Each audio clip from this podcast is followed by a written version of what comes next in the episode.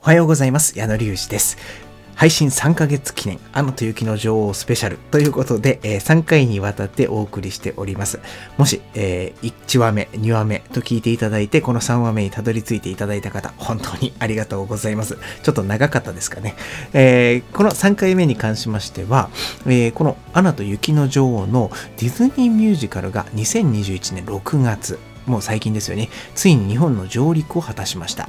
えーこれね、一般発売初日に販売枚数がなんと劇団四季史上最高を記録するという、もう映画を飛び越えてミュージカルでも大ヒットをしているという、まあ大注目の作品なんですけれども、えーその作品をですね、この、えー僕の矢野隆二の演劇ミュージカルチャンネルのスポンサーをしていただいている演劇メディアオーディエンスの編集長が見に行ったということで、えーその感激情報をこの配信でお伝えしたいなと思います。実際にね、なかなかこうチケット取れないとかで、えー見た方の感想っていうのは今聞けない状況かもしれないので、えーちょっと貴重な意見かなというところを合わせてこの配信で伝えたいと思いますので、ぜひ最後までお付き合いください。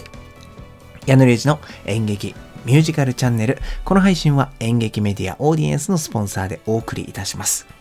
ということで、えー、Let It Go ありのままでが日本にやってきたということで、えー2019年にね、その編集長、ブロードウェイでミュージカルフローズン、まあ、アナと雪の女王の現代がフローズンって言うんですけど、をあの実際にアメリカで感激したんですって、えーその時にエルサ役を務めたのがケジー・レビーさんという方でその方のレッド・イット・ゴーがあまりに衝撃的。で忘れられないということも以前からねずっとおっしゃってたんですよね。でそのその両親の言いつけを守り妹のアナを守るためにこの自分のねあの中にある魔法とかなんか嫌な部分じゃないですけれどもなんか受け入れられない部分とかをこう押さえつけてきたエルサが映画よりもねその悩みとか制御できなくなる魔法の過程を丁寧にミュージカルでは描かれていたのでその分この「レッド・イット・ゴー」という曲が流れた時の感動っていうのがひとしおだったということを書かれていました。で、えこの日本版でもね、映画よりもこの原文に寄り添った役が多いということで、まあ、やっぱりこの、なんだろう、ありのままでとかその他の楽曲を表現していくという中で原文があるのでそれをね日本語訳にするとどうしても当てはまらない部分とかが出てくるそうなんですけどやっぱ映画とかではあのそういったところが翻訳されていなかったり反映されていない部分もミュージカルの方ではしっかりと反映されていたということでそれが良かったということも書かれていましたね。そう。なので、えーこの実際にミュージカルになって見ていた感想ではその「アナ雪」を見て「アナ雪2」を見て、えーさらにそれの上でミュージカルを見ることでより一層ねあの感じ方が変わってくるというようなことも合わせて書かれていたのでその辺にも触れていきたいなと思います、えー今言ったようにこの英語のね歌詞で、その Let It Go の中で The Past in the Past という詩があるんですけど、それがね、日本語訳に反映されていないということで、編集長はね、ちょっと残念だなということを言っていたんですよね。で、えー今回ミュージカル版ではこのテーマが繰り返されていて、過去と決別するというこのエルサの力強さを表現されている。ということなんですよね。で、1幕のラストの部分で披露されたのが、えー、レッド・イット・ゴなんですよ。で、エルサの魔法の見せ所でもあるんですけれども、楽曲が終わるとともに大きな拍手が鳴り響いて、この観客のね、もうすごいとか、もううわーって感動の声とか、その、なんだろう、吐息というか、そういったものが劇場に包んだということを書かれてありました。はい。で、えーやっぱりね、その、この配信3回連続でお送りしているんですが、アナ雪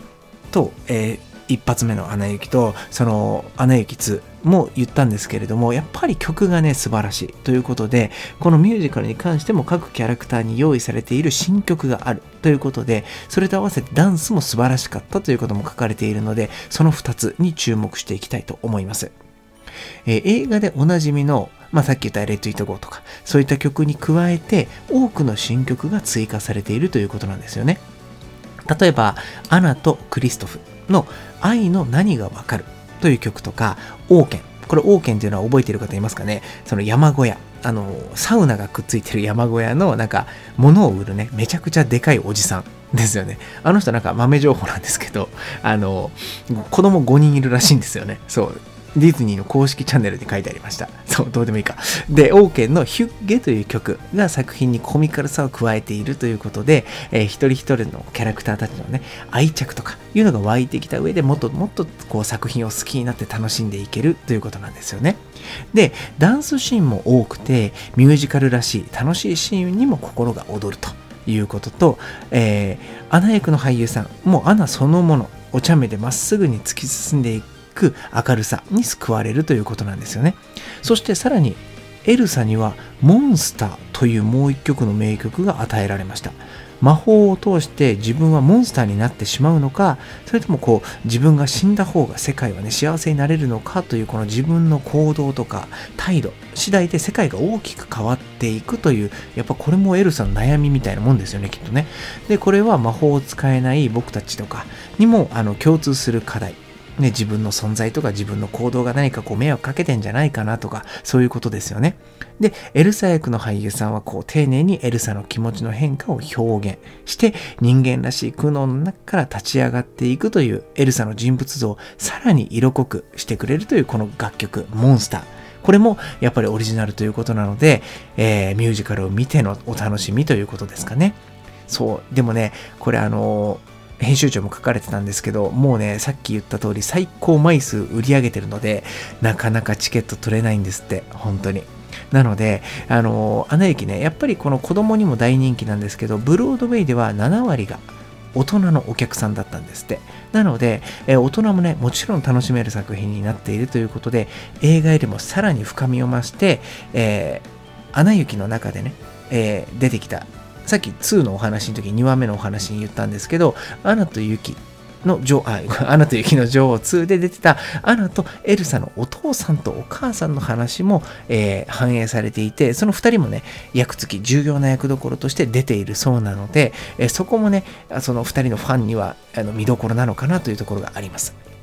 さっきも言ったようにチケットなかなか取れない状況なんですけど、あの、ぜひともね、これ多分ロングランになっていくんじゃないかなと思うので、ぜひチケットをゲットして、アナとエルサの世界観に没入していただければなと思います。えー、ということで、ちょっと駆け足になっちゃったんですけれども、あの、3回に分けて、アナと雪の女王についてお伝えをしていきましたが、いかがだったでしょうか。えー、この配信ね、矢野裕二の演劇ミュージカルチャンネル、3ヶ月目を迎えたということで、これからもね、え、演劇見たことないよという人とか、演劇関係者の人も含めてね、あの、皆さんが楽しんでいたただけるような情報とか、あ、そういうことだったんだ、これ、とか、え俳優さんってこんなことを考えながら演じてんだとかいうところをね、いろんな角度から、えー、掘り起こしていきたいなと思いますので、ぜひ何か質問があればですね、コメント欄、えー、全部目通しておりますので、えー、ぜひ書き込んでいただければとても嬉しいですし、それを放送に反映していければと思いますので、ぜひ一言でも結構です。コメントをいただければとてもとても嬉しいです。ということで、えー、3ヶ月を過ぎましたけれども、えー、明日以降もバンバン配信頑張っていきますので、お付き合いください。もしよろしければ、チャンネルフォローしていただけるととても嬉しいです。ということで、また次回の配信でお会いいたしましょう。お相手は矢野隆二でした。それではまた。